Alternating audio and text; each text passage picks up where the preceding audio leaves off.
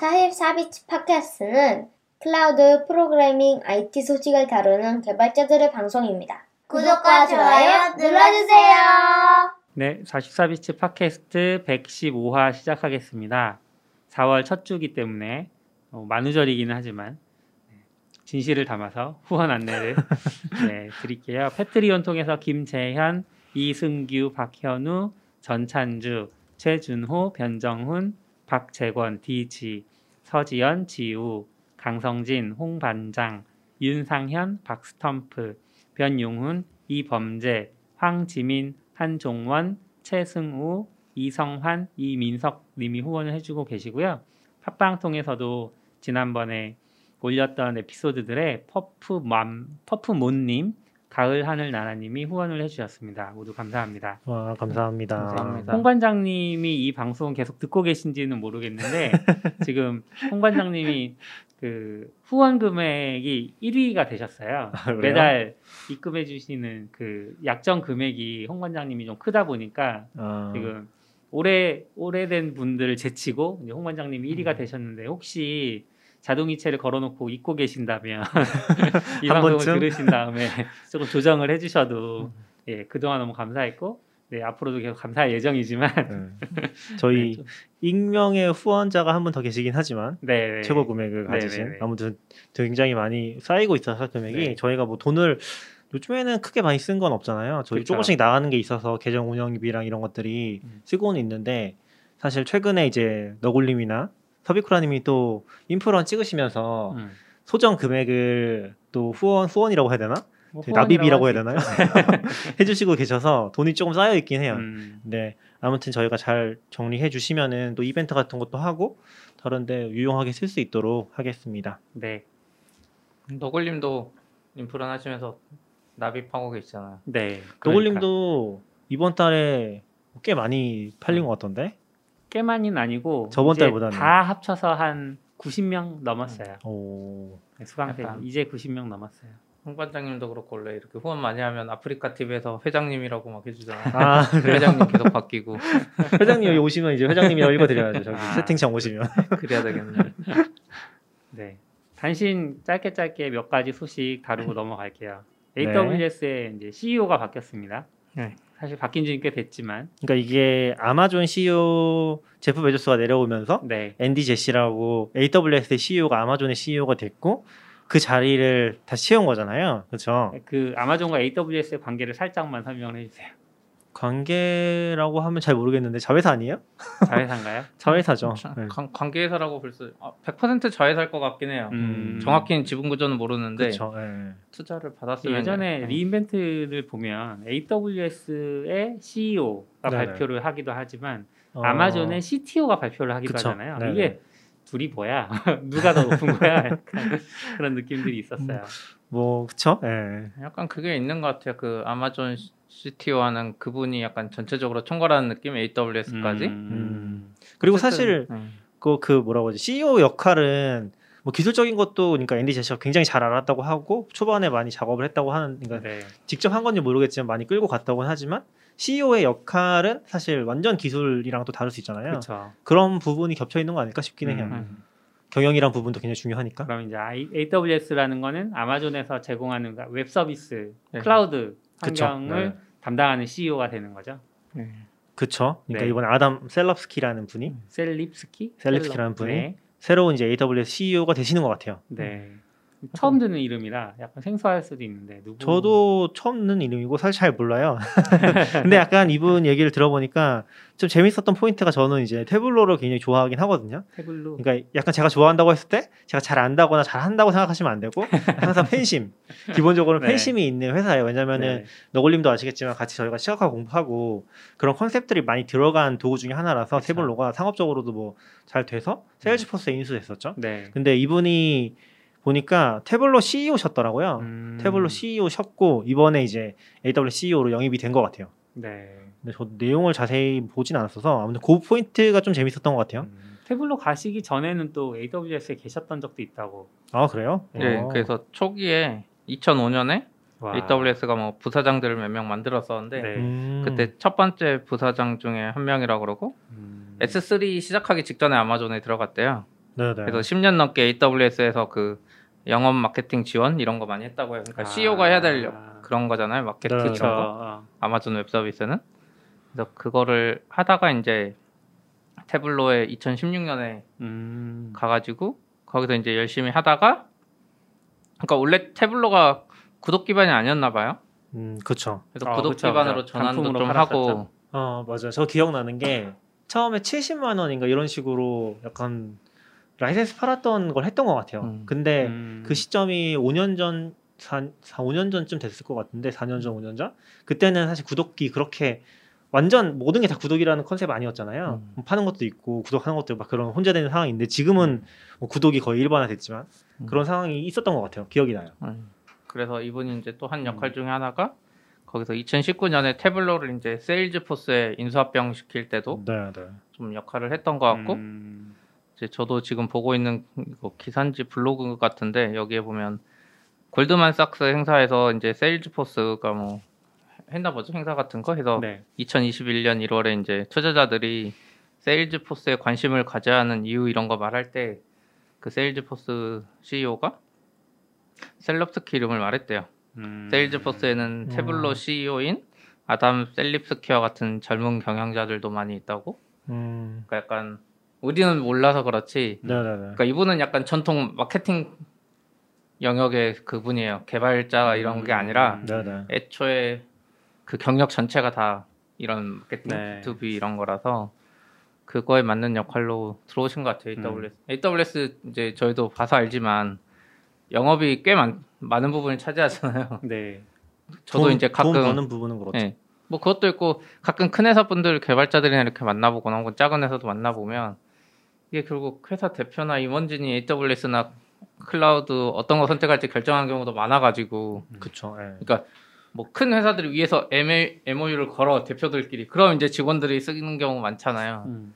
특히 전통적인 기업들은 음. 그러다 보니까 이렇게 마케팅하는 분이 대표로 중요한 것 같아요. 음. 음, 그게 좋은 사례는 아니라고 생각하는데 그래서 사실 한국 스타트업들 초반에는 KT 진짜 많이 썼거든요. 아 그쵸. 아, 초반에 KT 클라우드 많이 썼죠. 뭐한 천만 원에서 1억 사이 정도의 지원을 막 음, 해주니까 아, 그쵸. 요거는 이제 요걸로 하자라고 해서 클라우드로 많이 뭐 그러니까 우리가 생각하는 가장 클라우드 다운 클라우드를 많이 못 썼던 부분들이 있는 것 같아요. 그리고 초반에 또 돈이 많이 없으니까 네. 그래서 하는데 나중에 또 이전 작업하고 그런 거 생각하면은 또 많이 고통스럽긴 하죠. 근데 다. 돈 문제도 있고 사실 돈은 아니고 진짜 그 대표나 경영진의 결정이긴 하죠. 음, 그쵸. 이게 예. 사실 AWS 크레딧 주고 GCP도 크레딧 주고 다 투자 조금만 받으면 주긴 하는데 KT는 좀 더 많이 준다 그러고 혹은 음. 어떤 이유로 이제 KT 클라우드나 그 초기에 요즘 같은 네이버 클라우드 말고 초기에 진짜 EC2 같은 거만 있을 때 네이버 클라우드 쓰는 스타트업도 많거든요. 음. 그 네이버에서는 이제 서비스 안 쓰고 네. 내부적으로 좀 쓰고 있을 때 네. 그때 스타트업한테 공짜로 많이 줬어요. 그런 분들도 좀 제가 기억나는 거는 제가 처음에 일했던 회사 2014년인가 그랬었는데 그때는 사실 아마존이 그렇게 공격적으로 하진 않았었잖아요. 서울에 네. 없어가지고 또 네, 그쵸. 그리고 이제 막 그런 연줄이 없으니까 약간 아마존이 분명히 좋긴 하고 또 잘하는 사람 분들은 그때 막 기억해 보면은 AWS 최초 모임이 2013년인가 아. 12년에 막 그 음. 몇몇 분들 잘하시는 분들 뭐 스마트 스터디 분들도 계셨고 네. 그런 분들이 만드셨었거든요. 거기 사람들은 이제 그거 써서 막 해보고 있는데 음. 막 다른 사람들 그거 좋다는 거 알고 쓰고 싶은데 이제 KT를 선택하게 되는 게 거기서는 뭔가 와서 아, 우리가 이거 초반에 좀 지원해주고 음. 한다고 하니까 근데 사실 KT는 뭐 KT 클라우드 운영을 그렇게 잘 하진 않아서 지금은 뭐 마- 완전히 뭐 밀린 상태이긴 하지만 네. 아무튼 그런 기억이 좀 있었어요. 저희도 KT 클라우드에서 받은 크레딧 가지고서 그쪽에서 크롤링 돌리고 음. 막 그런 작업들을 했었거든요. AWS 쓰긴 쓰는데 네. 이제 그쪽에다가 컴퓨팅 하는 것들은 음. 몰아서 작업 EC2에 띄워서 작업하고. 음. 뭐 그런 식으로 했었죠. 네, 아무튼 바뀌었으니까 향후에 또 어떻게 바뀔지 올해 아, re:Invent는 그쵸. 또 어떨지 기대를. re:Invent도 온라인으로 하지 않을까요? 그러게요. 네, 온라인인 것 같아요. 아직 결정은 안- 온라인이라고는 하는데 결정은 안 했을 거예요 re:Invent. 공지 났어요? 아, 한국은 공지가 났어요. 한국은 그건 re:Invent recap이나 뭐 이런 거 아니야? 네네 한국은 아마 아, re:Invent 아니고 한국은 네. summit인가요? 네네네 네, summit summit이 거. re:Invent 반복하는 행사 음. 그래서 작년 한 거를 다시 반복하는 거라서 그쵸 한글로 이제 또 전환해서 하니까 뭐 의미가 있는 거 같고 올해 re:Invent 오프라인 할 수도 있지 않나 싶긴 해요. 음. 미국 걔들이- 미국 할것 같아. 대관을 다 했고 지금 미국은 의료 종사자들 거의 접종이 끝나가는 것 같고 일반 접종까지 이제 점점 확대하니까 음. 일본처럼 해외 개발자는 못 오게 하고 접종한 사람만 오는 식으로 해서 할 수도 않나? 왜냐면 12월이에요 re:Invent가. 음. 그래서 음, 참고로 애플은 WWDC 메일이 왔는데 온라인으로 한다고 6월이니까 네. WWDC랑 F8이랑 다 공지 나온 것 같아요. 온라인으로 한다. 음, 작년에도 AWS 늦게 하니까 제일 늦게 공지 나왔던 것 같긴 해요. 그 온라인으로 하는 거에 맞죠. 대해서. 물론 AWS 진짜 끝까지 버티면서 어떻게든 하려고 하는 게 보였죠. 맞아요. 근데 CP 얘기처럼 아마 제가 생각할 때도 걔네가 계약한 게 라스베가스 계약한 게 1년씩 계약하는 게 아닐 것 같거든요. 네. 음. 아마 4년인가 10년, 뭐 5년, 했다고 10년 들었던 이렇게 것 같아요. 네. 할 것 같아서 할 수 있으면 무조건 한다라고 음, 하- 생각하지 않을까 싶긴 해요. 네. 그러면 다음 소식으로 넘어가시죠. 네. 일본 라인이 해외 계정 저장을 했다고 이런 논란이 있다고요? 네, 이게 이게 뭐예요? 낙교님이 좀 아시니까 그나마. 아 제가 얘기하는 건가요? 네, 제가 정확히 그 전모는 몰라요. 아, 현상만 알고.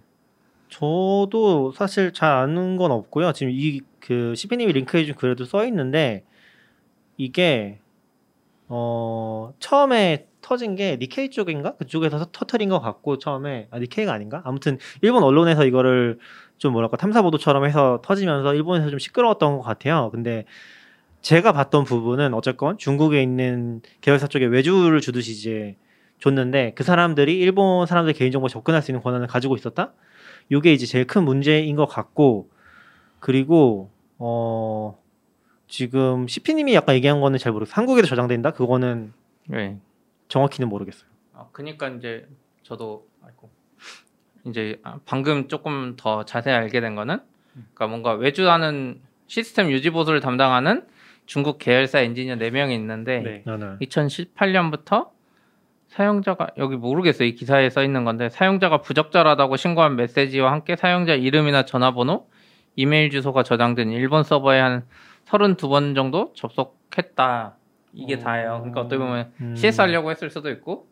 근데 이게 왜 갑자기 터졌는지는 저는 잘 모르겠어요. 사실 뭐 유출된 것도 아니거든요.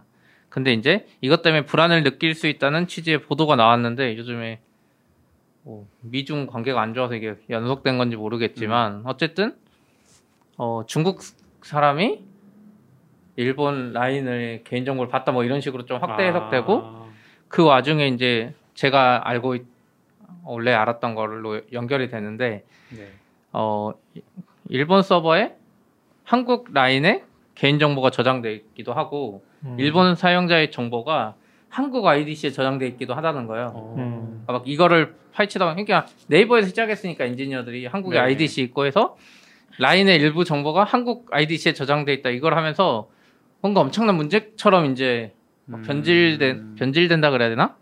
어떤 이렇게 막 확대되는 것 같아요. 더 음. 그러니까 해킹은 안 당했지만 정보가 한국에 있다고 서버 그렇죠, 그렇죠. 개인 정보가 그리고 이제 일본도 마찬가지로 그 개인정보 보호법 같은 거에서 데이터가 전송되는 국가나 뭐 이런 걸 명시해야 되나 봐요 개인정보 보호법에 음. 네. 근데 그게 한국에 있다는 뭐 이런 게 제대로 명시가 안 돼 있었다. 네. 근데 그거보다는 이제 사람들 마음속에 그거죠.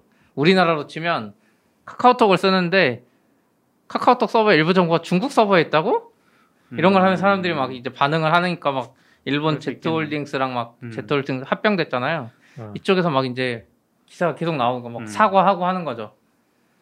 근데 이걸 보면서 뭔가 좀 씁쓸하기도 하고 그냥 뭐 터진 것도 아니고 아무것도 아닌데 그냥 한국 서버에 저장돼 있다는 이유로 음. 일본은 그거 다 전환하겠다고 하고 네.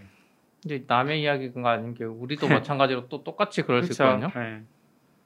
그래서 저희도 요즘 좀 느끼는 게 저희는 우선 정보 자체가 어쩔 수 없이 글로벌에 각 나라 그쪽 네. 대륙으로 가고 있거든요.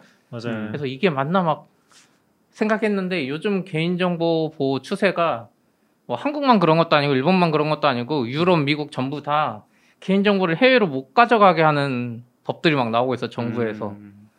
근데 이런- 그거는 사실 원래 다 있어요. 그러니까 음. 개인 정보라고 분류되는 사실 그게 오히려 저는 그때 그 얘기를 한참 하면서 애매했던 부분이 어디까지가 개인 정보인가? 음. 그런 뭐 되게 게시 게시글이 개인 정보인가 이렇게 뭐 극단적으로 말할 수 있고 음. 아니기도 하고 회색 영역에 있는 것도 있고 뭐 주민등록번호, 전화번호 이런 당연히 엄청 민감한 개인 정보고 네. 근데 뭐 민감한 개인 정보들에 대해서는 당연히 자국 내 보관하라는 법들은 거의 있는 걸로 알고 음. 아마 일본에서 문제가 됐으면 이제 그런 부분들이 제일 클 것 같긴 해요. 근데 네. 실제로 저는 법을 검토하는 사람 아니니까 그게 일본 어떤 법에 걸린지 이런 건 전혀 모르죠. 근데 음. 한국은 그게 확실하게 있는 상태로 알고 있고 거의 비슷해요. 그 네. 전화번호, 이메일 뭐 요 음. 정도. 그래서 그런 부분은 아마 라인 같은 경우가 특히 그런데 제가 알기로 이쪽은 IDC를 쓰고 있고 그리고 IDC가 일본이랑 한국에밖에 없는 걸로 알고 있거든요. 음. 클라우드를 얼마 쓰는지는 모르겠지만 네. 뭐 클라우드도 당연히 쓸 것 같긴 한데 뭐 하이브리드 형식일 것 같은데 근데 지금 뭐 한국이나 일본이 미- 제일 크고 민감하니까 이렇게 나오지만 동남아는 그런 법이 없는지 모르겠지만 동남아 서비스도 많이 하다 보니까 그게 다 이쪽 서버 통해서 가고 있는 걸로 알고 있는데 음. 그런 것도 나중에 또 문제될 수 있지 않을까 하는 생각도 드는 것 같긴 해요. 음. 근데 어쨌든 법적으로는 이제 뭐 그 나라의 일부 정보만 저장하고 이렇게 해결이 음. 되는데 문제는 이게 약간 아시아 3국이 요즘에 서로 서로 반중 반한 막 반일 정서가 너무 심하다 보니까. 음. 그냥 그게 기술적으로 뭔지 모르겠고 이제 엄청 문제가 되는 것 같아요. 음. 요즘에 더 심해지는 것 같아요. 이세 삼국에 음. 이제 뭐 기본적으로 나쁜 것도 있는데 그냥 앞뒤 안 가리고 서로 싫어하는 느낌이 이 여기 IT 서비스까지 이렇게 영향을 미치는 게 아닌가 음. 점점. 음. 음. 사실 한국이랑 일본 관계가 되게 애매한 것 같긴 해요. 왜냐면은 사실 뭐 AWS 일본 리전도 많이 썼잖아요 초반에. 그쵸. 네. 지금도 엊그제 장애 났을 때 일본 리전 쓰는 서비스 한국에 그쵸, 다운됐잖아요. 그쵸. 그게 왜 그렇게 쓸 수 있냐면은 핑이 진짜 짧긴 하거든요. 사실 잘 나오면은 해외망이니까 가끔 느려질 때가 있는데 핑이 뭐 2, 30, 2, 30ms나 더 짧게 나오거든요. 핑 음. 찔러 봤을 때. 그러다 보니까 사실 어 조금 그걸 감수할 수 있으면 안 쓸 이유는 없긴 해요. 그러니까 한국에서 일본 서비스 할 때도 마찬가지고 음. 그런 유혹이 좀 있을 것 같아요. 그 편의상으로 봤을 때는. 네. 근데 그게 민감하지 않을 때는 사실 이게 규모의 문제도 있는데 작은 회사가 그러는 건 티가 진짜 안 날 수 있는데 라인 같은 데 워낙 크다 보니까 음. 그리고 워낙 국민들이 다 쓰다 보니까 일본도 마찬가지일 거고 그런 얘기들이 하나 나왔을 때 확대되는 부분이 있는 것 같아요. 저도 이거 자세히 보긴 해야 되는데 음. 그 중국 사람들이 뭐 그걸 가져간 건지 아니면 그냥 조회만 한 건지 음. 그건 또 다른 문제긴 하잖아요. 아까 시피님 얘기한 것처럼 저장을 네. 한 거랑 조회를 하는 거랑 또 다른 문제다 보니까 그런 부분들 그리고 아마 지금 시피님이 얘기한 것처럼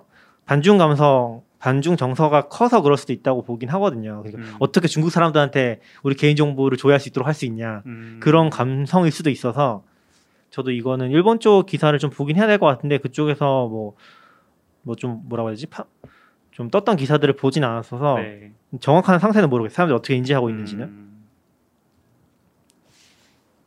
네, 음. 알겠습니다. 다음 소식으로 넘어갈게요. 앨런 튜링이라고 이제 컴퓨터 과학 쪽에서는 좀 이름이 알려지신 분인데 이분이 영국 집회에 6월부터 등장할 예정이라고 합니다. 이게 영국도 이제 그 지폐에 들어있던 사람들이 조금씩 조금씩 바뀌고 있거든요. 근데 어, 예전에 2017년쯤에 제인 오스틴이라고 이제 오만과 편견 이런 소설로 음. 잘 알려지신 작가의 얼굴이 10파운드에 들어갔었어요.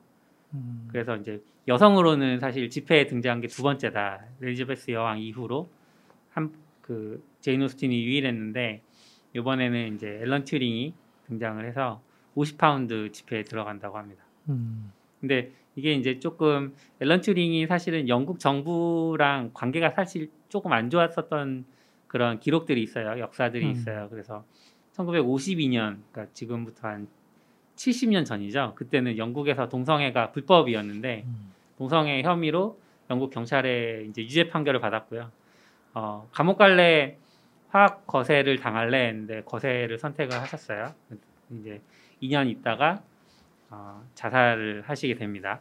네, 그래서 이 일이 이제 어떻게 보면 영국 정부에게 좀 수치스러운 왜냐하면 영국 정부 지금 굉장히 뭐 인권에 대해서 많이 이야기를 하니까 그랬었는데 2013년에 이제 법무부 그러니까 형식적으로는 법무부 장관이 건의를 하고 엘리자베스 여왕이 그걸 받아들여 가지고 어, 무죄 판결을 하고 이제 복권이 되는 그런 일이 있었어요. 그게 이제 사후 59년 만이라고 되어 있는데 이런 일들을 겪었고 이제 그 일이 있고 나서 최근 그러니까 8년 지났네요. 8년이 지났는데 이제 집회까지 등장하게 됐는데 어, 앨런 튜링이 이제 유명한 거는 두 가지 사건인 것 같아요. 첫 번째는 이제 독일군 2차 대전 당시에 에니그마라는 독일군의 암호 장비가 있었는데 이거를 해독하는 것이 굉장히 난제였는데 이거를 해독하는 장치를 이제 개발하는 물론 협업자가 있었다고 하는데 음. 음, 어쨌든 그 장치를 개발해서 유명해졌고 또 하나는 이제 컴퓨터 분야에서 근대 컴퓨터의 어떤 이론적인 토대, 그러니까 상상으로만 구현하는 어떤 컴퓨터, 그거 이제 지난번 지난 화에 그 낙교님이 말아주세요. 컴퓨터 뭐 이렇게 얘기를 하셨는데, 네 그런 것들을 또 이론적인 토대를 잘 구축해 주셔서 오늘날의 컴퓨터가 있게 된 것 같고 이제 그런 것들 때문인지 50파운드 그 지폐 안에 퍼즐이 들어있대요. 음. 12개 정도 되는 퍼즐이 들어있다고 하니까 혹시 구하실 수 있으면 퍼즐도 찾아보시면 좋을 것 같습니다. 와, 축하할 일이네요. 네. 근데 진짜 갑자기 책 들고 왔어. 아, 나, 나 농담하려고 가져왔는데 그 얘기는 잠깐. 근데 약간 진짜 영국도 좀 되게 엄청 슬픈 사례인 것 같아요. 이 사건 자체가. 그러니까 이 사건이라기보다 음. 이 복권이 지금 사후 60년 만에 된 거잖아요. 진짜 엄청 힘들구나. 진짜 음. 비싸게 느끼는 것 중에 하나가 지금 한국도 보면은 제주도에서 있었던 이제 학살 사건 같은 것들 네. 그런 것들에 대해서 이제야 이제야 복권 얘기가 나오고 있잖아요. 그런 거 보면은 역사가 진짜 음, 쉽지 않구나. 그 당사자들은 엄청 오래 걸렸을 거고 음. 이것도 생각해 보면 우리 오히려 컴퓨터 과학 관심 있는 사람들한테는 뭐 엄청 영웅 같은 분이고 그렇죠. 그 토대를 제공한 사람인데 이게 지금 사후 60년 만에 이- 이런 복권이 된다는 게 음. 뭐 당연히 환영할 만한 일이긴 한데 한편으로는 되게 마음이 아프다. 세상이 진짜 음. 천천히 바뀌어가는구나라는 생각이 들게 하는 것 같아요. 그 혹시 관심 있으신 분은 이미테이션 게임이라는 영화를 보시면 조금 앨런 튜링에 대해서 앨런 튜링을 다룬 보실 수 책이 있고 책이 뭐 있었나요? 책도 많이 있는데 번역서가 많지는 않은 것 같아요. 어, 음. 뭐 튜링 머신에 대해서는 저번에 소개했었던 이제. 이광근 교수님의 네. 컴퓨터 과학이 여는 세상이 제일 잘 설명해 주는 것 같고 사실 그거보다 좀 더 깊게 알고 싶으면 그 유튜브 영상 음, 그 강의했던 서울대 강의 영상이 있거든요. 그게 그때도 얘기 드렸다시피 제일 좋긴 하거든요. 그래서 음, 뭐 시간 좀 들여서 보셔도 되게 좋은 영상이라고 생각은 해요. 그거는 튜링에 대한 얘기는 음, 아니고 네, 튜링 다룬 책. 중에는 좀 웃겼던 건 요즘 이제 컴퓨터 막 코딩 이런 것들이 붐을 일으키고 있잖아요. 네, 네. 앨런 튜링을 다룬 그 전기 어린이용 전기 이런 거는 좀 있어요. 그 너굴님도 아이디가 앨런이잖아요. 아, 네. 제가 앨런 튜링의 앨런인가요? 앨런 K 앨런. 앨런 튜링의 앨런인데 아, 사실 앨런이 그 A L A N을 쓰는데 네, 네, 네. 이거를 미국 분들이나 이렇게 뭐 영어 과외 받을 때 네. 말씀을 드리면 알란이라고 많이 하세요. 아, 그러니까 사실 왜 이게 앨런 튜링이 앨런으로 번역이 됐는지 모르겠어요. 우리나라에 음, 이름 발음 기호가 네, 네, 네. 알란이라고 하- 하셔서 음, 아, 나는 영국 사람 앨런 튜링이 앨런이다 이렇게 항상 덧붙이고는 합니다. 음, 네, 아무튼 앨런 튜링 소식은 여기까지고 어, 제가 책을 갑자기 들고 온 거는 네, 집회 얘기가 있어서 오늘 아침에 읽었던 내용 중에 이런 얘기가 있거든요. 이 투자 책인데 아 역시 투자. 조지 워싱턴이 어, 미국 1달러 지폐에 나오나 봐요. 네, 근데 이 책에서 하는 얘기가 뭐냐면은 그 지폐를 볼 때마다 그 1달러가 1달러로 이게 200년 전이거든요. 200년 동안 8% 수익을 얻을 수 있으면은 800만 달러가 됐을 거다. 어, 복리로. 네, 그러니까 지폐를 볼 때마다 그걸 생각하라고. 어, 1달러 아끼니 그렇게 크다. 1달러로 800만 달러가. 그래서 네, 죄송합니다. 쓸데없는 얘기. 네, 기승전 어차피 네, 낙교님 저축하라. 더 저축하고. 근데 그 말을 제가 안 지키는 분이기도 해요. 아, 왜 항상 뭘? 지르시고. 아, 아, 원래 항상 반대로 반대로 하시잖아요. 뭐, 맥 장비 살 바에 뭐 애플 주식 사라는 거 본인 안 사고. 네, 아무튼 요거 다음 얘기로 네, 그 리처드 스톨만이 지금 어, 철회가 안 나왔던 것 같은데 네, 철회는 아직 안 나온 것 같아요. FMF가 아니라 FSF 네. Free Software 재단에 복귀를 했다는 소식이 좀 나왔어요. 그래서 이거에 대해서 지금 굉장히 좀 말이 많은 상태고 음, 이게 뭔가 공식적으로 발표하면서 올라온 것도 아니고 그냥 슬쩍 또 홈페이지에 교, 예, 바뀌면서 올라간 것 같더라고요 이름이. 그러니까 음. 리처드 스톨만이 사실 뭐 많은 업적을 가진 분은 맞기는 한데 네, 이제 문제는 재- 작년인가 재작년인가 앱스타인 사건이 있었잖아요. 네. 앱스타인 사건이 성적으로도 그렇고 뭔가 되게 미국 사회에도 파장을 많이 일으킨 음. 사건이에요. 근데 반대로 또 한국에는 많이 안 알려진 사건이거든요. 맞아요. 엡스타인 사건이 그런데 거기 심지어 컴퓨터 과학자 누구였죠? 그 마빈 민스키. 네, 마빈 민스키 같은 사람들 연, 연루가 돼 있다고 네. 하고 그분도 뭐 이제 뭐 그런 안 좋은 쪽으로 엮여 있다고 네. 얘기가 많이 됐었는데 그런 부분에 대해서 리처드 스톨만이 좀 옹호하는 식의 발언을 음. 한 부분들이 있었고 그런 것들이 이제 그 제자들이라고 해야 되나 학생이나 그 아니면 네. 같은 연구자 집단에서 폭로가 좀 나오면서 되게 이제 좀 공격을 받았다고 해야겠죠. 음. 공격을 받았었고 비판을 받았었죠. 네. 비판을 받았고 결국 리처드 스톨만이 좀그 FSF에서도 이제 내려갔었어요. 그 네. 의장직을 하고 있었는데 의장직에 내려갔었거든요. 근데 이게 갑자기 이제 2010, 21년 들어와서 다시 복귀를 한다는 설이 나오고 음. 실제로 뭐 투표도 좀 날림으로 진행돼서 복귀를 한 것 같다라는 얘기들이 나와서 지금 약간 다른 단체들에서 굉장히 많이 불만을 토로하고 있는 상황인 네. 것 같아요. 협법 안 하겠다. 음. 그리고 FSF 유럽 같은 데서도 아예 계속 이제 반대 성명 같은 거 내고 있는 상황인 것 같고 좀 복잡한 상황인 것 같아요. 네, 좀 안타까운 사건이죠. 오픈소스계도 어떻게 보면 이제 두 개로 나눠진 상황인 것 같아요. 한쪽은 어, 내려와야 한다. 음. 그리고 내려오면서 그 사람을 FSF 이사로 복귀시킨 이사회는 음, 책임을 지고 해임 그 모두 물러나라 이런 식으로 해서 연대 서명을 받고 있는 부류가 있고 네 맞아요 맞아요. 반대쪽에서는 또 RMS가 그동안 했던 공로가 인정이 돼야 되고 그런 것들 때문에 RMS를 지지하는 또 서명 운동도 있고 음, 네네. 네, 좀 이렇게 전부터 있었던 것 같긴 하더라고요. 그게 뭐 네.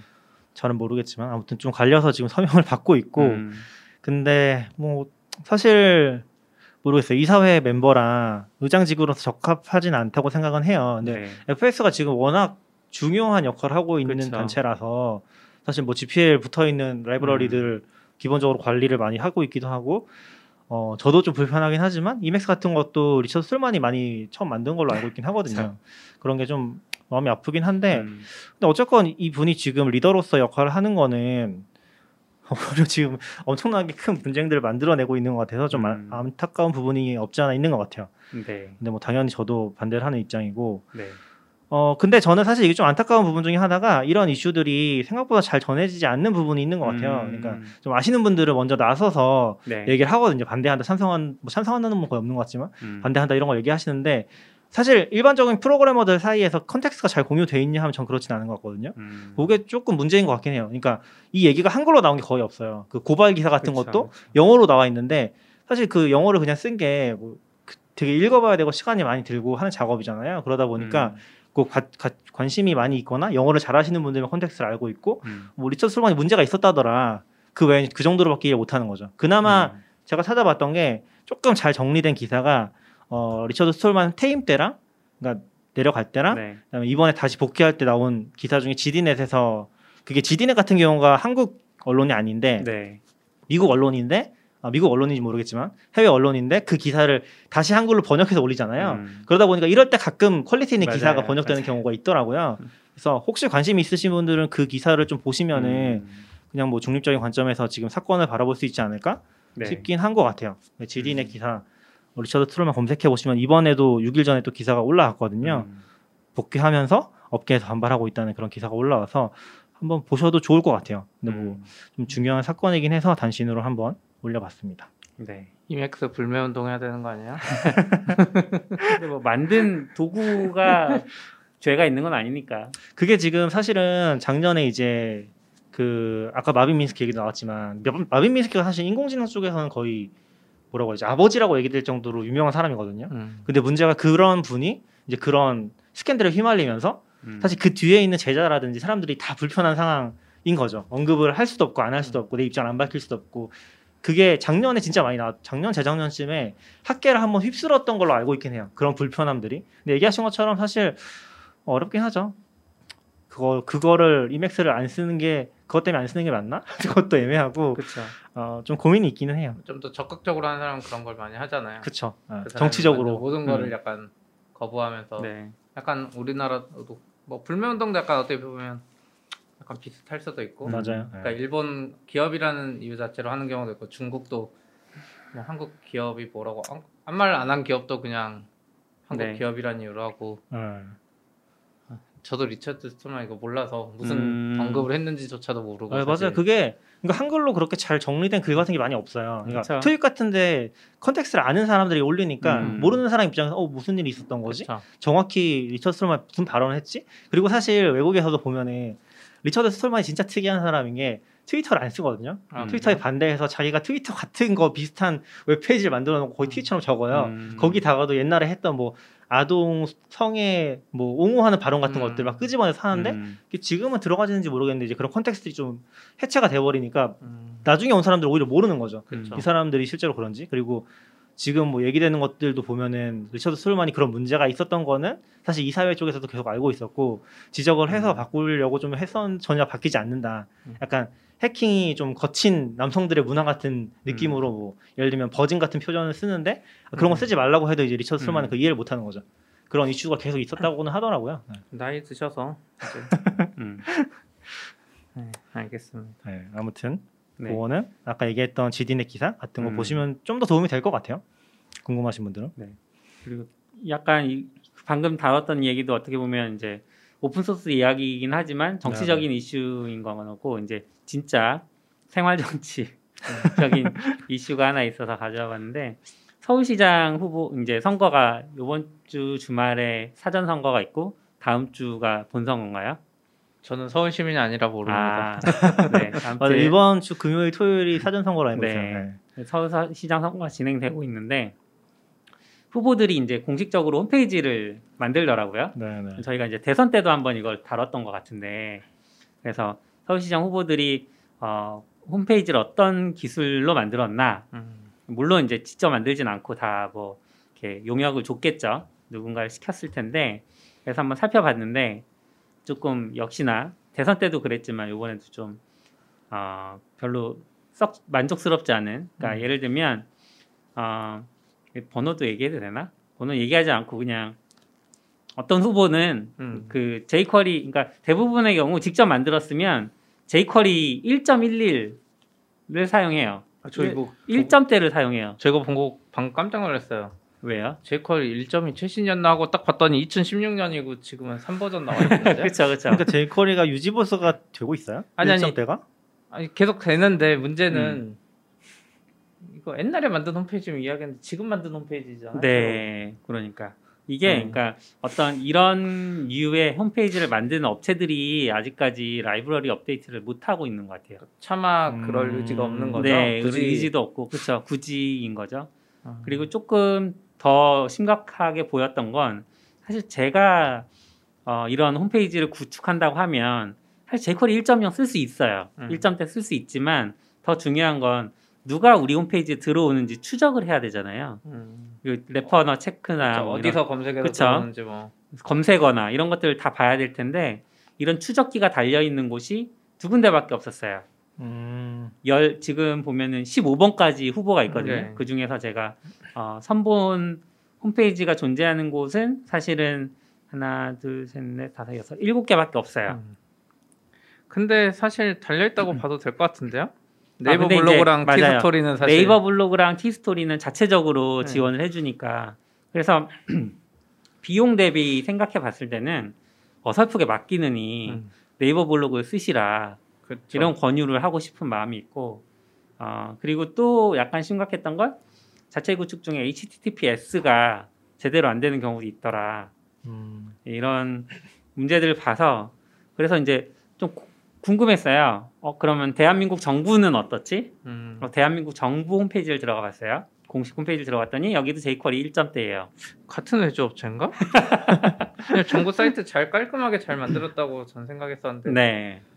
근데 1점대고 그래서 이제 외- 해외 사례를 봤는데 방금 전에 뭐 아까도 얘기했지만 영국 정부가 되게 잘 한다고 이제 음, 디지털 전문 어, 그 기관도 존재하고 영국 정부를 보면 자체 스크립트를 두 개를 쓰고 있고 GA 스크립트 하나에서 스크립트가 세 개밖에 없어요. 음, embedding 되는 스크립트가. 그러니까 굉장히 경량화된 어떻게 보면 잘 만든 곳이라고 생각했고 버락 오바마 전 대통령의 개인 홈페이지도 들어가 봤는데 여기도 자체 스크립트 하나에 GA 하나 딱 두 개더라고요.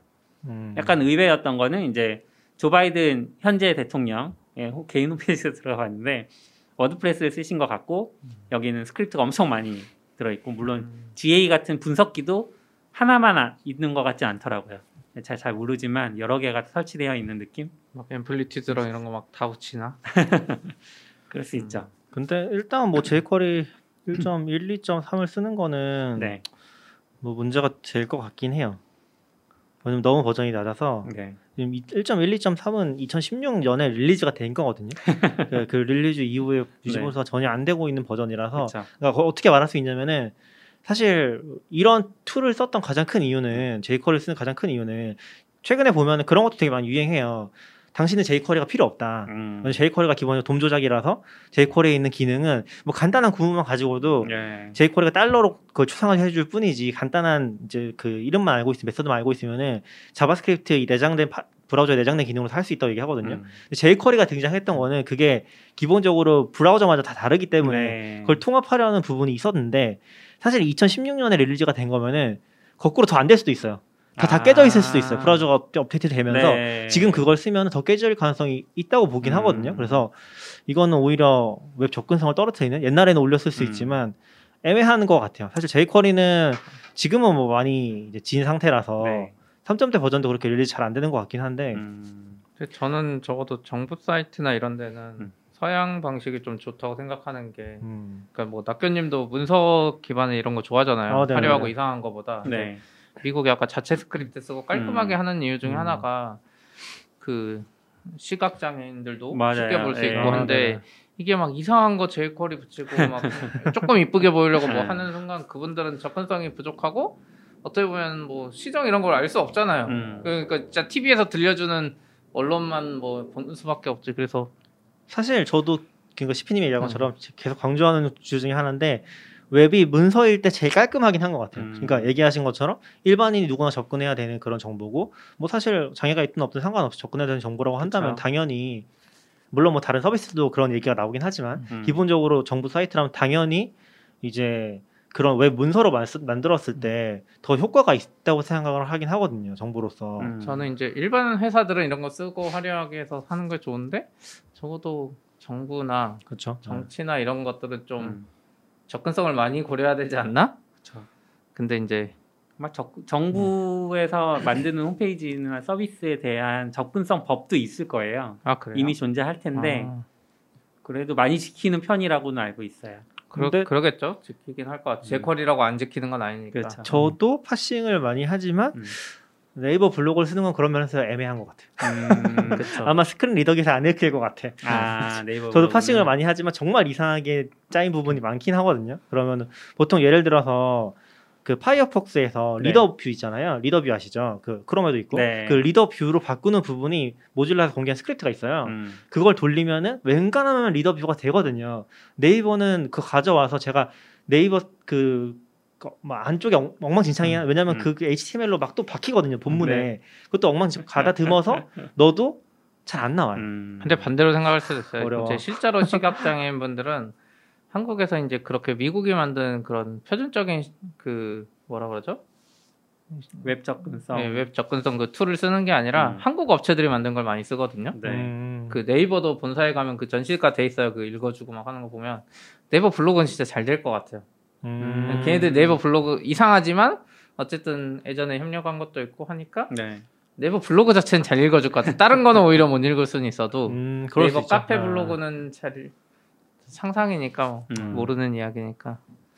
근데 좀 신기하네요. 여기 안 쓴 거는 홈페이지가 없는 거예요? 지금 적어주신 거 중에? 어, 번호가 없는 경우는 일단 그 제가 못 찾았어요. 음. 검색을 해봤지만 찾을 수가 없었어요. 그 음. 당시에는. 지금은 또 만들어졌을 수도 있죠. 그렇겠네. 그리고 선대본부 홈페이지가 없는 경우도 많았고 선대본부라는 건 대부분 이제 개인 홈페이지를 만든다는 음. 의미거든요. 그래서 그러면은 선대본부가 없으니까 정당 홈페이지를 가볼까? 정당 홈페이지를 가봐도 거긴 더 더 음. 열악하고 뭐 하여튼 총체적인 난국이었습니다.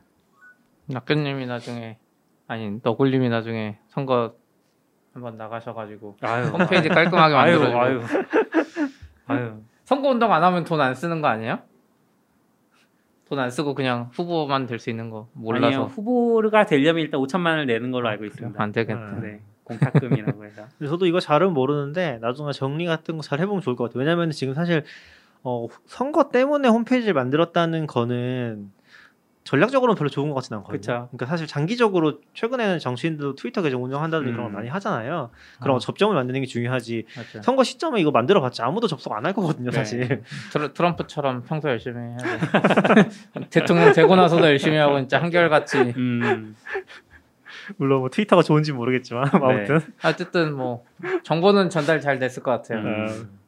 듣고 보니까 그게 더 나을 수도 있겠네요. 그리고 사실 트럼프는 어 약간 반대 세력을 두려워하지 않은 부분이 컸던 것 같아요. 그러니까 나를 이렇게 싫어하는 사람도 많지만 그것도 좋아서 트윗 리트해 준 사람도 음, 많다 보니까 음. 신경 안 쓰고 그냥 네. 막 했던 게 음. 컸던 것 같아요. 좋은지 모르겠지만. 뭐 아무튼 그렇습니다. 네, 뭐, 그럼 이제 단신은 여기까지 하고 단신은 벌써 3, 40분 정도 했네요. 아, 네. 단신이라고 하지만 한 단신은 아니죠. 네. 네, 로암 좀 얘기를 해볼까요? 롬, 네, 발음을 정확하게 철자를 알려주세요. 아 이거 제가 왜냐면은 저는 그냥 로암이라고 읽었는데 음. 트위터에서 검색해봐도 로암으로 거- 한글로 로암 쳐서 검색하는 게 없더라고요. 그래서 그냥 롬이라고. 그러니까 R O A M이잖아요. 아 네, 네. R O 미국 애들 M 꼭 철자. 이야기 하더라고요. 아, 자기들도 몰라 서로 처음 듣는 그런 서비스 이름은. 근데 그쵸. 원래 있는 단어고 로암이라고 읽게 되어 있긴 아, 하네요. 그래요? 그래요? 네, 근데 발음 기호상으로는 이제 트위터에서 검색했을 때 로암 리서치로 검색하면 한 건도 안 나오고요. 음. 롬 리서치로 검색하면 좀 나와서 롬 아니에요? 이거 실시간 검증 중입니다. 가까운 거. 아, 롬, 롬. 롬. 네, 네. 롬, 네. 한글로 하면 애매하고 네, 영어로 아무튼 R O A M 네. 이렇게 네. 해서 사실 이게 작년쯤에 한번 휩쓸고 지나갔던 걸로 알고 있긴 음. 해요. 맞아요. 노트 쪽 관심 있었던 분들한테 휩쓸고 지나갔는데 근데 저도 사실 이게 메모병이 좀 있긴 하거든요. 음. Bear를 엄청 열심히 쓰고 있고 음. 좋아하는 툴들이 있다 보니까 Roam 처음 봤는데 얘네가 진짜 불친절한 툴이에요. 그러니까 우- 사실 이 뭐라고 해야 돼? 최근에 유행하는 것 중에 하나가 잘 만든 앱들은 tutorial 어떻게 더 넣으려고 많이 노력하잖아요. 이렇게 이렇게 해서 이렇게 처음에 써보세요 하는데 얘는 그런 거 아무것도 없어요. 그냥 들어가는 순간 어, 그래프 눌러놓은 거 하나 있고 옆에 뭐 daily 뭔가 하나 있고 어 근데 얘네 daily note 기반으로 쓰는 건가? 이 그래프는 뭐 눌러봤자 아무것도 음. 없으니까 지금 나오는 것도 없고 왜요? 애들 엄청 친절해요. 처음에 들어가면 오른쪽에 팝업으로 유튜브 떠요. 그래요? 그 만드신 분이 자기가 하는 법 아. 그 하나하나 찍어놓은 것 같던데 네, 조금씩. 아, 그래도 그걸 불, 불친절하지만. 그러니까 Bear 수준은 아닌데 음. 유튜브로 자기가 찍어놓은 거 이렇게 해놓긴 했더라고요. Bear도 엄청 친절하진 않은데 Bear는 약간 그, 그런 컨셉이 있어요. 자기네가 처음에 들어간 문서가 세 개인가 있거든요. 음. 거기다가 그 기- 기능을 많이 표현해놨어요. 네. 그래서 그걸 딱 보면 아 이렇게 쓰면 되겠구나 하는 컨셉이 오는데 얘는 그런 느낌은 전혀 안 와서 음. 그리고 사실 daily note가 이 메인인가 아닌가 좀 처음에 잘 모르겠어서 그리고 저도 딱 들어갔을 때 너무 별로라고 느꼈던 게 아웃라이너인 거예요. 그러니까 음. 저는 사실 글 쓰는 도구를 좋아하니까 outliner 방식이나 뭐글 쓰는 방식 자체를 훨씬 더 선호하거든요. 네. 서- 그 outliner 선호하지 않거든요. 근데 얘네는 기본적으로 다 outliner더라고요. outliner라는 게 이제 한 페이지 안에서 모든 문서를 다 만드는 그런 어 아니? 아니요. 그게 아니라 bullet bullet으로 하는 거.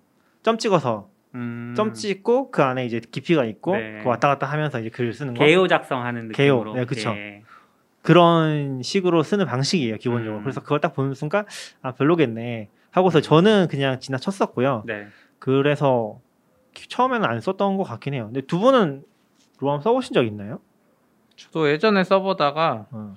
아, 도대체 이게 뭐야 이걸 왜 돈 주고 쓰라는 거야 아, 이해를 그리고- 못 하겠는 거야. 그리고 비싸요, 맞아. 네. 비싸. 이게 아. 한 달에 15달러고 그냥 쓰 monthly로 쓰면은 그리고 또 되게 골 때리는 게 believer plan이라는 게 있거든요. 음. 500달러 내고 5년 쓸 수 있는 네? 한 달에 한 믿음. 그 약간 그거죠 테슬라처럼 아. 믿음 믿음 메타라고. 우리는 갈 거다. 어. 그러니까 좋아하는 사람들 그걸 또 쓰기도 하고. 아. 근데 아무튼 최근에 그렇게 이제 좀 던졌다가 음. 최근에 이제 아웃사이더님이 한번 언급을 해주셨어요. 그래서 어 이거 왜 언급했었지? 잠깐만요. 무슨 얘기를 하다가 멘션해서 저한테 주셨었는데 맥락을 까먹으셨군요. 어, 맥락을 지금 안 가지고 있어서 아 제가 Scrivener 얘기를 또 했었거든요. 음. 아, 저 Scrivener도 좋아해서 치- 근데 Scrivener도 진짜 구닥 구닥다리 툴이거든요. 뭐 아실 수도 있고 요거 넘어가긴 할게요. 근데 구닥다리 툴인데 그 얘기 했더니 아웃사이더님이 Roam 쪽은 관심 없, 없냐고 물어보셔가지고 아또 갑자기 관심이 생겼어요. 아, 왜냐면은 제가 이것도 history가 있는데 제가 Bear를 진짜 좋아하잖아요. Bear 얘기 많이도 했었고 또 제가 또 나중에 사람들 오랜만에 만나서 얘기하다 보면은 아 제가 또 Bear를 퍼트려 쓰고 있더라고요. 음, 그래서 되게 당황스러울 때가 있는데 Bear를 되게 좋아하고 지금도 많이 써요. 지금도 혹시 많이 쓰는데 영업 사원이세요? 그런 소문이 있죠. 근데 어 제가 Bear에서 좀 불만족스러웠던 부분이 그 아웃사이더님도 그 Day One을 쓰셨거든요. 되게 오랫동안. 음. 근데 Day One에서 못 벗어나는 이유는 정확히 모르겠지만 그 날짜별로 정리되는 게 또 좋은 점이 분명히 있어요. 그래서 제가 대안으로 찾은 게 Bear랑 비슷한 editing 환경을 제공하는 어, journaling 툴이 있거든요. 그게 음. Diarly라고 D I A R L Y라는 다이어리라는 tool이 있는데 네. 걔는 Bear랑 에디터가 거의 비슷한데 그 주제 기반이 아니라 날짜 기반. 날짜 기반이에요. 음. 날짜로 처 하루 이제 만들고 나서 거기다 이제 제가 메모할 거 쓰고 할 일 쓰고 막 그런 식으로 써서 할 일 관리랑 하루 일기랑 뭐 했던 일들 관리 음. 그걸로 한동안 했거든요. Bear랑 병행해서. 네. 근데 Bear랑 어 역할을 좀 나눈 거죠. Bear는 주제별로 음. 혹은 글쓰기. 그다음에 Diarly는 어 날짜별로 이런 식으로 할 일. 음. 주제를 나눠서 이제 진행을 그좀 써보고 있었어요. 근데 이 날짜별로 쓰는 게 전 또 너무 좋은 거예요. 음. 하루 단위로 쓸 수 있으니까. 근데 배어는 주제별로 쓰니까 이게 하루 단위로 저장되는 느낌도 아니고 나중에 가서 연결도 안 되니까 좀 방치된 느낌이 많이 들었거든요. 배어를 저는 위키로도 쓰고 있는데 음. 그래서 날짜별로 쓰는데 좀 꽂혀 있는 상태에서 근데 다이어리가 문제가 뭐냐면 얘를 대체할 수단이 필요했어요. sync가 너무 안 돼. 음. 그래서 제가 막 집에서 작업하다가 회사 와서 켜서 그거 보고서 메모 본 거 to-do list 보고 작업을 하는데 sync가 안 돼 있는 거죠. 음. 그게 앱을 껐다 키면 또 됐다가 안 됐다가 걔도 이제 Bear처럼 iCloud 기반인데 네. 그게 안 돼서 이제 걔를 조금 정이 떨어져 가고 있었거든요. 되게 좋은데 개인 개발자가 만드는 거라서 음. 안 고쳐지더라고요, 잘. 그래서 그거를 계속 기다리다가 그것도 돈, 돈 내고 쓰면서 기다리다가 지금 이제 바꾸려고 생각을 하던 찰나에 Roam을 다시 보니까 이 기반이 daily더라고요. 아. 얘는 노트 작성 기반이 daily 노트가 핵심이에요. 음. daily 노트로 시작하라는 컨셉이에요. 맞아요. 그 유튜브 처음도 그냥 일기 쓰듯이 쓰는 게 시작인 것 같아요. 맞아요. 그래프는 약간 거두는 것 같고. 네. 음. 그래프는 제가 써보니까 전혀 중요하지 않아요. 그 그래프 시각화해 주는 거는 쓸 일이 그렇게 많진 않아요. 이게 왜냐면 backlink나 예전에도 wiki에도 그래프 기능이 있는데 사실 뭐 그렇게 쓸 일이 많진 않거든요. 음. 근데 아무튼 이게 좀 main화돼서 화제가 된 것 같은데 그래프 기능은 별로 중요한 것 같진 않고 제가 봤을 때는 이 daily 노트가 핵심이라는 걸 좀 이해하는 게 중요하다. daily 노트에 뭔가를 쓰고 그거를 이제 위키 방식으로 요 꺽쇠 두 개로 페이지를 또 만들 수 있거든요. 링크를 거는 referencing을 네. 하는 건데 얘는 또 좋은 게 뭐냐면 그거 referencing을 하면은 예를 들어서 제가 뭐 오늘 뭐 얘기했지? 오늘 뭐 Roam Research에 대해서 얘기를 한 다음에 네. 그거를 이제 꺽쇠로 만들어서 글을 쓰잖아요 일기에다가 그럼 Roam Research 페이지에 오늘 썼던 내용 referencing이 돼 있어요. 야 이미 들어가 있다는 거예요. 근데 아, 베어, 베어 링크 가는 거랑 비슷한. 맞아요. 근데 중요한 거는 어 우리가 보통 그거를 backlink라고 하잖아요. 네. 근데 Bear에는 없고 Notion이나 걔네들이 최근 지원을 음. 했잖아요. 근데 backlink의 문제는 어차피 backlink 눌러서 들어가 볼 일이 그렇게 많진 않아요. 그렇죠. 그거 자체가 하나의 엄청 큰 액션이기 때문에 음. 다시 그 키워드 찾고 backlink 눌러가지고 어, 뭐 어디서 링크 했었네 보는 그런 식인 거잖아요. 가끔 유용한데 네. 그게 그냥 특, 특별한 행동, 음. special한 behavior라고 생각을 하거든요. 근데 여기서는 들어가면은 그 밑에 referencing이 돼서 그 내용까지 다 나와요. 음. 내용까지 나와서 처음에 접혀 있거든요. 열어서 보면은 그 밑에 썼던 내용까지 거기서 바로 볼 수가 있는 거예요. 음. 그래서 그 내용이 하나도 없어서 내가 그 키워드를 어, 이 꺽쇠로 만들었던 부분이 다 키워드 페이지에 잡히는 거죠. 네. 그리고 심지어 더 중요한 거는 저는 이제 Bear가 중요하다는 개념 중에 하나가 전 markdown 에디터 진짜 싫어하거든요. 음. 어 이거랑 비슷한 노트 tool 중에 그 그 아웃사이더님이 언급해 줘 Obsidian. Obsidian이라는 게 있는데 Obsidian이 markdown 기반이에요. 음. 그래서 걔는 이 preview 음. preview로 돼 있어요. markdown 네. 쓰고 preview하고 그쪽에 또 이미지 나오고 그런 것들로 돼 있거든요. 저는 그걸 너무 너무 싫어하거든요. 근데 Bear가 그거를 좀 해결했던 이유 중에 하나가 에디터랑 viewer를 통합시킨 거. 근데 음. 이 Roam도 마찬가지예요. 에디터랑 view가 통합돼 있어서 editing view랑 editing 그 모드라는 게게 없어요. 없죠. 네, 예. 없고 근데 중요한 건 방금 referencing 된다고 했잖아요. 그 referencing 된 문서가 embedding이 돼 있고 거기서 바로 편집을 할 수가 있어요. 음. 그러니까 거기서 내가 적고 싶은 거 바로 적으면 되는 거예요. 이게 이게 뭐 여기서는 bi-direction이라고 얘기를 하는데 음. 그 컨셉이 생각보다 너무 좋은 거죠. backlink가 되게 유용한 기능이지만 묘하게 이 액션이 크니까 쓸 일이 없어지는데 음. 여기선 그게 너무 자연스럽게 음. 통합이 돼 있는 느낌? backlink 자체가 그냥 이 안에 완전히 녹아 들어가 네. 있는 거죠. 그래서 어 너무 재밌는 상태예요. 아직까지는. 음. 전 지금 한 10일 정도, 10일, 2주 네. 좀된 것 같은데 어, 쓰면서 아직 너무 재밌게 잘 쓰고 있어요. 음. 그래서 지금 좀 쓰고 있는 상태긴 한 것 같아요. 음. 핵심이 그거고 그래서 아무튼 daily로 지금 to-do 관리 그걸로 다 하고 있고 거기다가 이제 to-do 관리하면서 노트 적고 있고 그 깁- outliner 들어가니까 그 아래에다가 음. 거 살짝 적고 있고 그다음에 제가 개인적으로 노트 쓰는 것들도 이걸로 정리를 하고 있거든요. 음. 근데 또 to-do list로 쓸 수 있을까 처음에 좀 고민을 했는데 to-do 기능이 일단 있고요. 오. to-do 기능이 Control Enter 누르면은 to-do done 그다음에 이제 다시 또 빈 상태 이렇게 왔다 갔다 네. 하는 식으로 돌아가거든요. 그래서 Control Enter 누르면 계속 바뀌고 음. 그리고 좀 쓸지는 모르겠는데 pomodoro가 내장돼 있어요. 오. to-do에다가 그냥 박아서 pomodoro 거기서 누르면 바로 체크되거든요. 쓸지는 모르겠지만 이게 또 박혀 있었고 음. 최근에 또 저는 Forest라고 그 시간 재주는 앱을 쓰거든요. 네. 한 20분 단위로 돌려서 한 단위로 일했다 음. 일했다라기보다 이제 한 단위씩 뭔가 작업하는 음. 그런 걸 쓰고 있는데 그것도 대체할 수 있지 않을까라는 음. 생각도 조금 하고 있어요. 그리고 뭐, 무엇보다도 저는 Notion을 쓰면서 Notion을 보면서 아 web app은 안 되겠구나 음. 라는 생각을 진짜 많이 했거든요. 제가 그때. 베어 베어 웹으로 만들면 그거 똑같이 구현할 수 있다고 인- inline editing 했는데 작가님 Bear 보라고 절대 웹으로 안 된다 그랬었거든요 저한테. 이거 저는 Bear가 잘 했던 이유가 native로 만들어서 그런 줄 알았어요. 음. native로 너무 잘 만들어서 그런 줄 알았는데 음. 그걸 또 Notion 보면서 확신을 했죠. 노션 너무 구리잖아요. 솔직히 말해서 노션 너무 구리고 요즘 갈수록 더 구려지는 것 같긴 한데 개선이 안 되니까. 음. 노션은 그걸 문제로 인식 못하는 것 같아요. 그러니까 자기네 핵심 가치가 editing을 그 빠르게 해주는 그거에 있다고 생각하지 않는다고 음. 생각하거든요. 그러다 보니까 너무 처음 들어갈 때도 느리고 페이지 전환도 너무 힘들고 내가 뭔가 생각을 해서 수정을 하러 들어갔는데 그 페이지 찾다가 끝나는 거죠. 검색이 또 안 좋으니까 페이지 찾다가 포기하고 또 나중에 보면 어 그거 적으려고 해서 안 적었네. 음. 이 계속 과정을 무한히 반복하다 보니까 그렇죠. 생산성이 오히려 떨어지는 거죠. 음. 근데 어, 롬은 너무 빠른 거예요. 너무 빠르고 아마 local storage랑 같이 섞어서 쓰는 것 같은데 생각보다 너무 빨라서 너무 감동적이고 음. 아, 이게 웹에서 이 정도로 앱 경험이 나온다는 게 노션 쓰던 입장에서는 진짜 말도 안 된다라는 음. 생각이 들 정도로 좋았던 것 같아요. 베어도 좋은 점이 있긴 한데 근데 뭐 베어랑 저는 엄청 크게 차이 날 정도로 음. 그렇게 느끼지 못하고 있어요. 저는 이게 이제 뭐 그 outliner라 그러나 다 리스트 형태로 나오잖아 네. 기본으로. 네, 네 맞아요. 그게 아직도 약간 불편하고 음. 가끔 음. 얘가 에디터가 이상하게 작동한 경우가 있긴 해요. 뭐 이거 지우고 싶은데 맞아요. 예. 이거 약간 UI로 안 되다 보니까 음. 잘.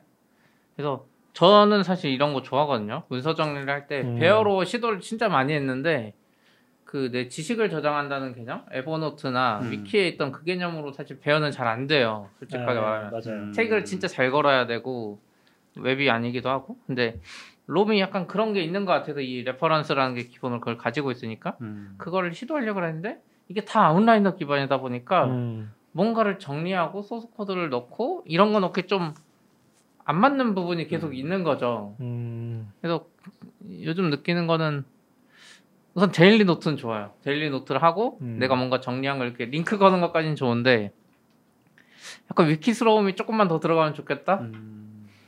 네.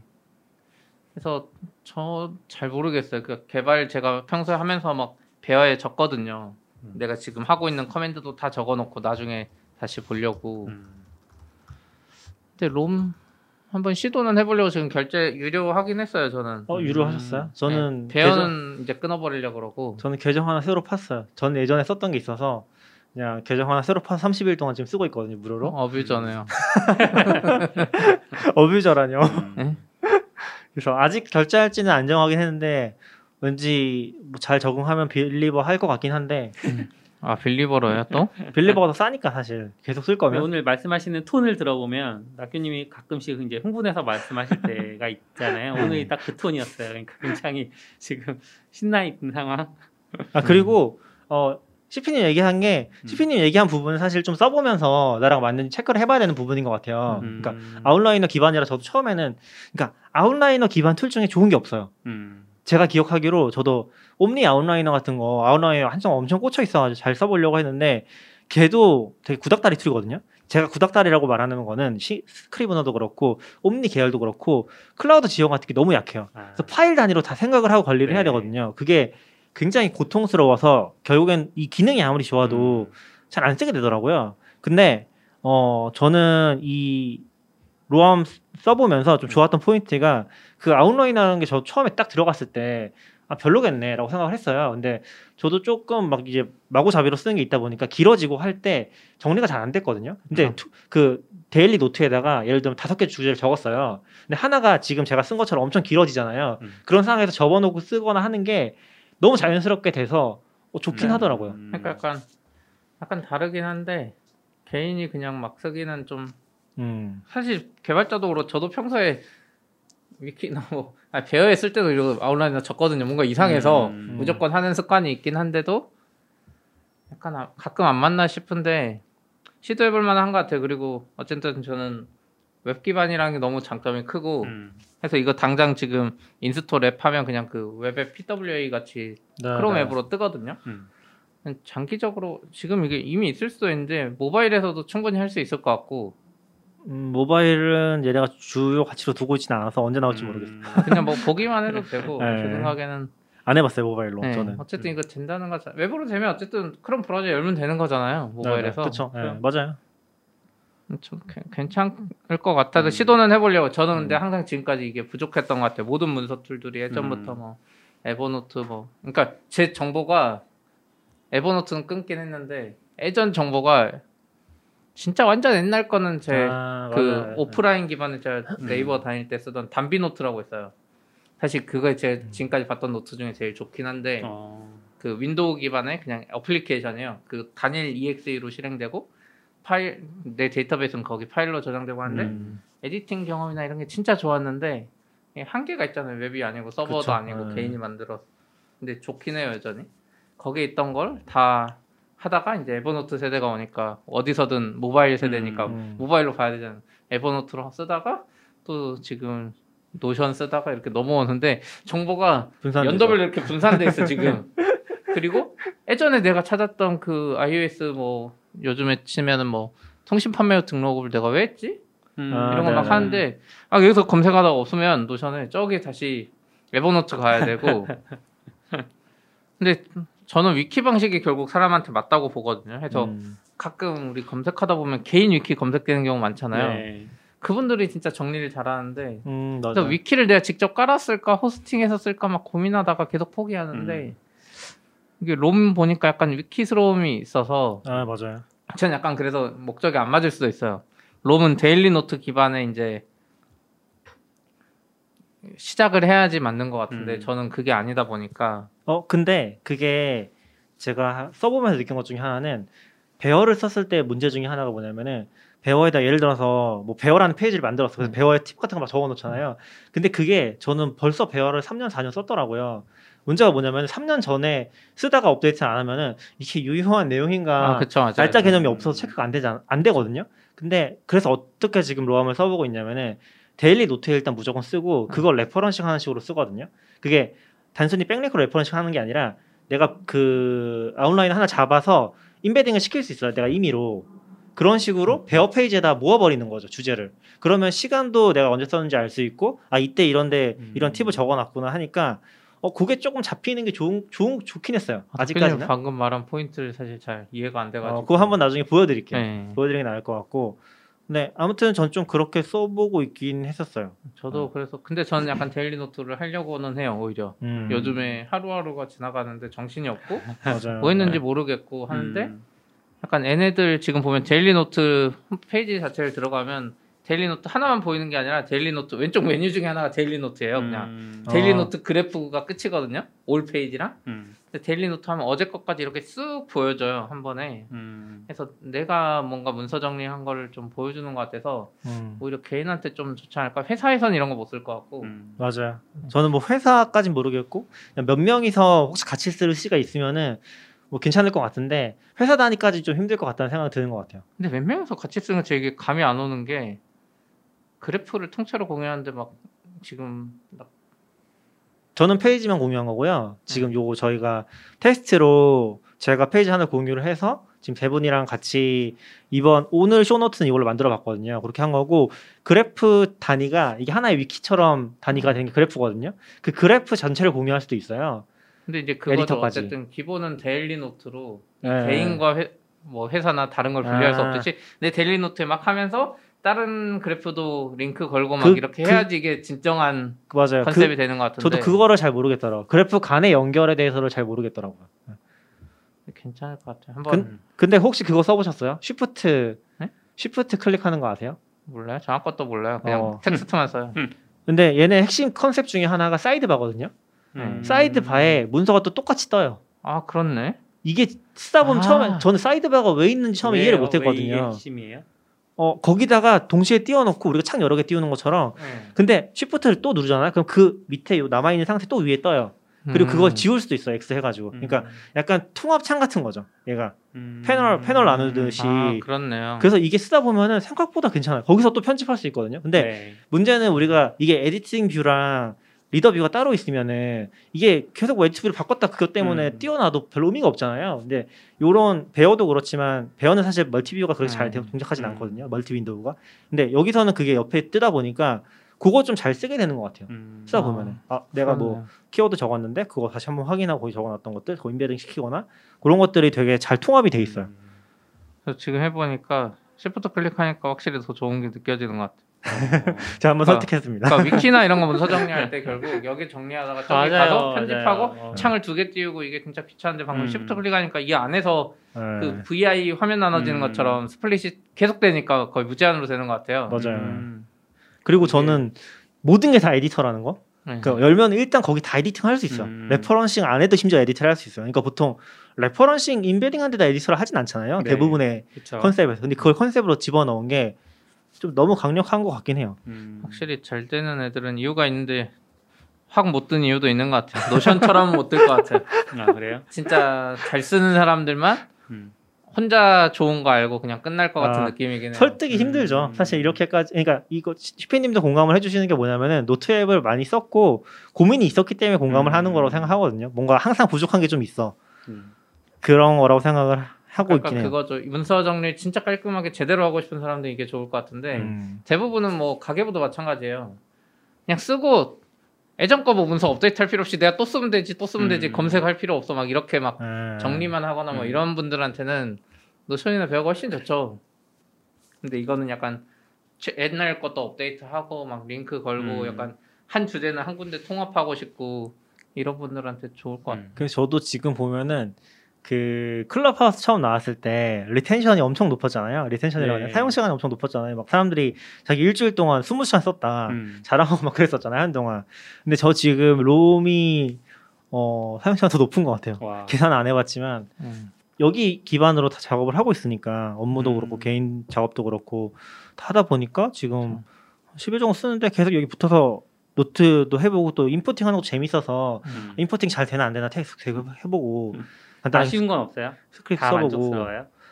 아쉬운 건 뭐 시피님 얘기한 것처럼 좀 maniac한 부분이 있는 거 음, 네, 네. 그리고 되게 얘네 위키 얘네 이 사람이 위키를 좋아하는 거 맞아요 위키 좋아하는 거 음. 맞고 그리고 이게 무슨 방법론이 있다고 했거든요 이 노트 하는 방법론이 있어서 음. 그거를 앱으로 만든 거라고 했는데 그거는 전 잘 모르겠고 음. 위키를 굉장히 좋아하는 게 맞다고 느낀 게 어, 어디 있냐면은 옛날에 위키에 혹시 기억나실지 모르겠는데 위키에 sidebar가 있잖아요. sidebar를 어떻게 만들었냐면은 위키에 sidebar란 특별한 페이지를 만들어놔요. 음, 거기다 맞아요. sidebar를 맞아요. 내용을 적으면은 그게 sidebar에 뜨는 식으로 음. 동작했거든요. 음. 근데 얘네가 지금 보면은 Roam CSS랑 Roam 그 JS라는 그 페이지에다 편집을 하면은 custom CSS랑 custom JS가 적용이 돼요. 음. 그래서 너무 약간 옛날 스타일의 위키 방식을 가져다가 지금 이 안에서 뭔가 편집하는 식을 쓰는구나. 음. 그게 반갑기도 하고 좀 어, 구식이기도 하고 그런 느낌을 살짝 받았어요. 음. 진짜 매력적이긴 한데 어, 너무 비싸요. 비싸요, 맞아, 비싸. 한 달에 그래서- 15달러. 배어는. 2달러인가? 네네. 아 그래서 제가 또 하나 얘기하고 싶었던 것 중에 하나가 제가 요거를 context를 모르고서 다른 분이랑 한번 얘기를 하다가 그 승범님이라고 네. 어제 승준님이랑 같이 클럽하우스 하셨던 분인데 승범님이 최근에 어떤 커뮤니티를 좀 follow 하시는 것 같더라고요. 근데 그 follow 어, 그 커뮤니티가 알고 보니까 Athens 레이스 Research라는 데예요. 이게 Athens 맞나요? 발음이? Athens. Athens? 음. 네, Athens Research라는 음. 또 비슷한 앱이 있거든요. 근데 이게 전 처음 봤을 때, 어, Roam clone이네. 음. 똑같이 만들었네. 라고 생각을 했고, 실제로 써보면 진짜 비슷하게 만들어 놨어요. 그냥 거의 사실 약간 나쁜 짓 나쁘게 말하면은 옆에서 개발하고 있는데 똑같이 서비스 뺏겨 만드는 거랑 음. 똑같은 정- 정도로 기능이 다 똑같거든요 너무 그, 그거 쫓아서 개발하고 있는 느낌이 음. 될 정도로 근데 중요한 거는 얘는 데스크탑 앱이에요 웹 기반이지만 아. 데스크탑 앱이고 제가 Bear를 썼을 때 좋았던 점이랑 Roam을 썼을 때 좋았던 점을 좀 비교를 살짝 해봤는데 어 Roam이 너무 불안한 부분은 노트니까 사실 개인 노트니까 사실 민감한 것도 막 집어넣거든요. 네, 네. 첨부 파일도 집어넣고 근데 Roam은 클라우드에 그냥 올라가요. 음. Notion이랑 똑같아. 근데 그게 그 attachment를 관리하는 메뉴가 아직 없거든요. 네. 굉장히 불안한 느낌이 딱 드는 거예요. 아. 그래서 아 좀 조심해서 올려야겠다. 노출은 안 되겠지만 예전에 Notion은 Notion도 이미지 파일 올려놓고 그거 아무나 access할 수 있었다고. 주소를 알면 예. 주소를 알면 근데 주소를 알 수 없긴 하죠 사실 네. 사실상. 그리고 그것도 사실 바뀌지 않았어요? 주소가 안 바뀌어서 그런 건가요? 원래 그 하루 하루 걸잖아요, 정도 뒤에. 하루 그러니까 원래 걸잖아요. 맞아요. 근데 지금 여기 저 자세히 보진 않았는데 음. Firebase 기반으로 쓰고 있는데 그 부분에 대한 이제 명확한 게 안 나와 아. 있으니까 조금 불안하긴 하더라고요. 그냥 뭔가 public은 아닌데 public에 올린 느낌이 살짝 드는 음. 느낌? 그러다 보니까 음. 그건 좀 조심하고 있고 아직은 attachment 관리가 없어요. 그게 우선순위 없는 것 같아요. 그래서 Roam 포럼에 뒤져보면은 여기 이 Roam의 JavaScript가 있잖아요. 거기서 Firebase 관리하는 부분 어떻게 잘 뜯어내가지고 그 파일에 입력하면 지워진다. 그런 게 팁으로 있어요. 아. 그런 거 보면서 아직 조금 불안하네라는 생각이 좀 음. 들었었는데 Athens 같은 경우가 desktop이라고 했잖아요. 그러니까 Bear랑 Roam이 완전 다른 포인트가 Bear는 local이거든요. 음, 음. 내 그쵸, 컴퓨터 그쵸. 안에만 있기 때문에 네. 그게 public으로 문제가 생길 가능성은 제로예요. 음. 근데 사실 Athens가 철학으로 삼고 있는 게 local first라는 개념이거든요. Roam은 사실 싱크 기반이기 때문에 음. 완전히 클라우드 base고 네. Athens는 완전 똑같은 앱인데 local fir- local first라는 컨셉을 가지고서 만든 앱이에요. 그 철학이 너무 강해요. 음. 앱은 똑같아 보이는데 그 바탕에 깔려 있는 철학이 완전 다르다. 그래서 저는 사실은 Athens가 좀 더 성숙을 하면은 아직은 기능이 좀 어, clone이지만 부족한 부분들이 좀 많이 있어요. 문법 지원이 안 된다든지 그런 부분들이 있는데 음. 아까 그 김승범님이 여기를 되게 쫓- 그 follow하고 계시다고 했잖아요. 네. 되게 열심히 하고 있어요. 되게 열심히 하고 있고 지금 Y 컴비나이트에도 들어가 있고 음. 그 지금 이끄시는 분이 Jeff Tang인가 그분인데 커뮤니티를 되게 잘 이끌고 있는 것 음. 같더라고요. 그래서 업데이트 되게 빠르고 기능적으로도 되게 금방 성숙할 거라는 생각이 좀 들고 있어요. 음. 그래서 사실 어떤 시점에 저는 넘어갈까도 되게 많이 고민을 하고 있어요. 아직 아. importing tool이 없기는 한데 컨셉이 비슷하니까 어떻게든 importing 제가 스크립트 짜면 만들 수 있을 것 같거든요. 그래서 음. 나중에는 이걸로 넘어갈까? 그러니까 음. Roam을 한 1년, 2년 쓴다고 하더라도 저도 좀 local storage 컨셉이 너무 마음에 들어서 넘어갈까도 좀 고민을 음. 하고 있기는 해요. 다른 것보다 Athens Athens라고 읽어야 된대요. Athens? 어, 영어, Athens 아테네잖아요. 이게 네네네. 이거는 무료라서 제가 일단 아, 네, 무료예요. 이건 무료예요. 네. 무료라서 한번 설치를 해봐야겠네요. 그 요거 요거가 실제로는 Obsidian은 아닌 거. Obsidian은 잘 모르겠네. Obsidian 아까 에디스토 때문에 전 일단 탈락이고 네. Athens는 비슷하기는 해요. 컨셉이. 음. 그래서 어, Roam의 약간 clone은 Athens? Athen- 음, 뭐라고 뭐라고 된다고요? 이런 요런 Athens Athens. 네. 이런 유의 도구 중에 Workflowy를 한번 이제 시도를 해봤었는데 이제 좀 그 긴 글을 정리하고 싶은 needs가 있어서 네, 네. 그래서 한번 실행을 해봤었지만 그 역시나 시간이 없다는 핑계로 잘 안 쓰게 됐었는데 네. 어, 요건 한번 해봐야겠네요 다시. 음.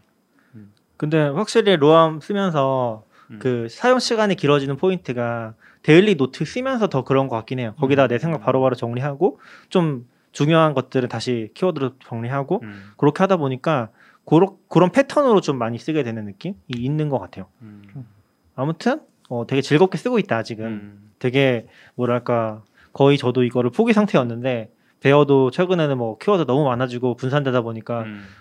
좀 놓고 있었는데 어 그거를 다시 한번 조금 희망을 갖고 잘 정리할 수 있을까 하면서 음. 임포팅을 한 건 아니고 그냥 하나씩 옮겨가면서 써보고 있어요 아직은 음, 전체를 뭐 통째로 임포팅 하는 건 저도 좀 힘들고 네. 저도 Obsidian은 그냥 잠깐 봤는데도 뭔가 Bear랑 뭐 이런 거 짬뽕 해놓은 느낌이에요. 음, 어, 근데 Roam은 확실히 뭔가 이 사람 뭔가 철학을 가지고 있어. 음. Notion 느낌이죠 약간. 음 음, 그래서 잘 써보면 좋지 않을까? 잘 될지 모르겠지만. 근데 일단 재밌어요 초반에 써보면은 조금 재미 붙이면은 연결하고 embedding 해보고 하는 게 재밌고 아 단점 하나 생각났어요 코드가 너무 힘들어 아, 그쵸. 코드, 코드 네. block이 아. 조금 코드 block이 좀 불편하고 코드 block이 지금 CodeMirror로 돼 있거든요. CodeMirror 혹시 음. 아시나요?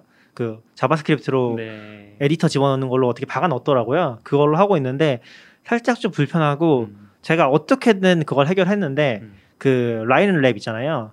line wrap이라고 이 라인이 넘어가면은 wrapping 해 주는 거. 네. 두 줄인데 한 줄처럼 보이는 네. 컨셉을 만드는 그걸 적용하고 싶은데 음. 얘는 에디터가 이미 초기화가 돼 있잖아요. 그래서 그거를 하는 게 거의 불가능하더라고요. 음. 팁에도 거의 없고 그래서 제가 그거를 어떻게든 찾아가지고 코드 에디터 객체를 가져와서 그거의 옵션을 바꾸는 거를 스크립트 짜놨거든요. 그렇게 해서 어떻게든 성공을 했어요. 근데 지금 그걸. 어떻게 하고 있냐면은 문제가 뭐냐면은 걔네가 그 에디터 객체가 어 고정이 아니잖아요. 내가 만들 수도 있고 그러다 보니까 어떻게 하고 있냐면은 그냥 그 Roam custom JavaScript로 어 1초마다 돌면서 아. 계속 랩 옵션을 추가해 주는 식으로 돌리고 있거든요. 아.